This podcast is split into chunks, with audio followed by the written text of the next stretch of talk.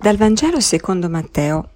In quel tempo Gesù disse ai suoi discepoli, Ancora, il regno dei cieli è simile a una rete gettata nel mare, che raccoglie ogni genere di pesci.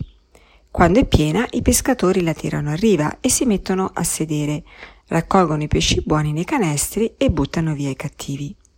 Così sarà la fine del mondo. Verranno gli angeli e separeranno i cattivi dai buoni e li getteranno nella fornace ardente, dove sarà pianto e stridore di denti. Avete compreso tutte queste cose? Gli risposero sì, ed egli disse loro, per questo ogni scriba, divenuto discepolo del regno dei cieli, è simile a un padrone di casa, che estrae dal suo tesoro cose nuove e cose antiche. Terminate queste parabole, Gesù partì di là. Buongiorno, oggi abbiamo un'altra delle parabole che Matteo raccoglie no, nel suo Vangelo. È molto bella anche questa parabola con degli spunti eh, unici e tipici. Eh, viene riproposto ancora un po' il discorso escatologico, cioè quello che avverrà alla fine dei tempi. È un po' appunto anche questo tema del giudizio, no? del fuoco eh, inestinguibile, eh, dove ci sarà pianto e stridore di denti. E, ehm, però io penso che qui gli elementi che vogliamo notare, che l'Evangelista, che Gesù nella sua parabola appunto magari sottolinea, mette in luce di più, sono questo esempio della rete e anche il fatto dei, eh, dei pescatori che discernono, che separano i pesci buoni dai pesci cattivi. Allora, qui il regno dei cieli viene paragonato ad una rete gettata nel mare. Ecco, è interessante l'immagine della rete perché che la rete è fatta di maglie, di, di, di fili, di corde che si intrecciano. E che cos'è il regno dei cieli? Il regno dei cieli è, se vogliamo, una rete di relazioni. Perché il regno dei cieli è la relazione di Dio con l'uomo non è un regno nel senso un governo, un regno nel senso un territorio. No, il regno dei cieli sono le relazioni che Dio stabilisce con ciascuno di noi e le relazioni che sono tra noi e gli altri. Quindi è, sono relazioni e quindi di fatto è l'amore, è lo Spirito Santo. Lo Spirito Santo è la relazione tra il Padre e il Figlio e il regno dei cieli è proprio l'estensione di questo Spirito Santo in tutte le nostre relazioni, in tutti i nostri rapporti.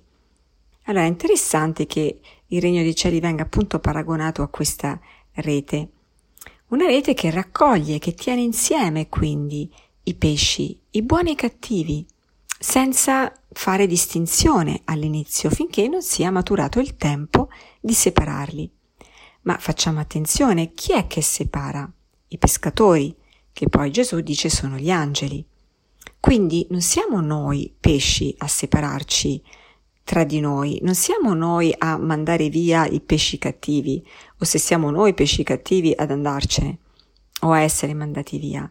No, sono gli angeli, i pescatori, non siamo noi. Allora questo è un reiterare il concetto, prima di tutto, che il giudizio non spetta a noi, il giudizio dell'altro, ma anche il fatto che finché siamo qui sulla terra non saremo in una condizione di perfezione, né di gloria né di amore perfetto. Il regno dei cieli è un regno, è una rete che accoglie in sé sia il bene che il male, ma non perché il regno dei cieli sia un male, ma perché è una realtà in questo senso inclusiva, perché l'amore viene le relazioni d'amore possono essere stabilite anche con i nemici, anche con coloro che ci fanno del male, proprio perché l'amore è più forte del male e per questo può raccogliere in sé anche ciò che non è buono. E con chiaramente il fatto, l'esclusione che se alla fine questi pesci rimangono pesci cattivi e non diventano pesci buoni, ecco che devono essere separati. E, e allora penso che è molto bella questa immagine proprio della rete e vorrei oggi che noi pregassimo per questo, pregassimo che um, di, di appunto um, essere rete, no? di metterci, siamo chiaramente pesci, ma al tempo stesso di essere rete, di um, lavorare per questo regno dei cieli, di raccogliere il più possibile eh, altre persone, altre, eh, altre, sì, altre persone in questa, in questa rete dell'amore di Dio, sperando che nel momento in cui sono nella rete, ecco, ci possa essere anche un cambiamento di cuore, ci possa essere un, uh, una conversione. E per quello eh, vincere gli altri con l'amore. Um, non possiamo mai sapere né dire in anticipo se una persona sarà un pesce buono o un pesce cattivo.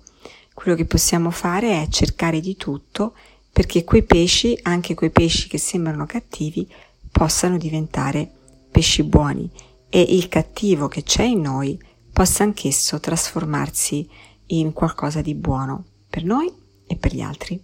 Grazie e buona giornata.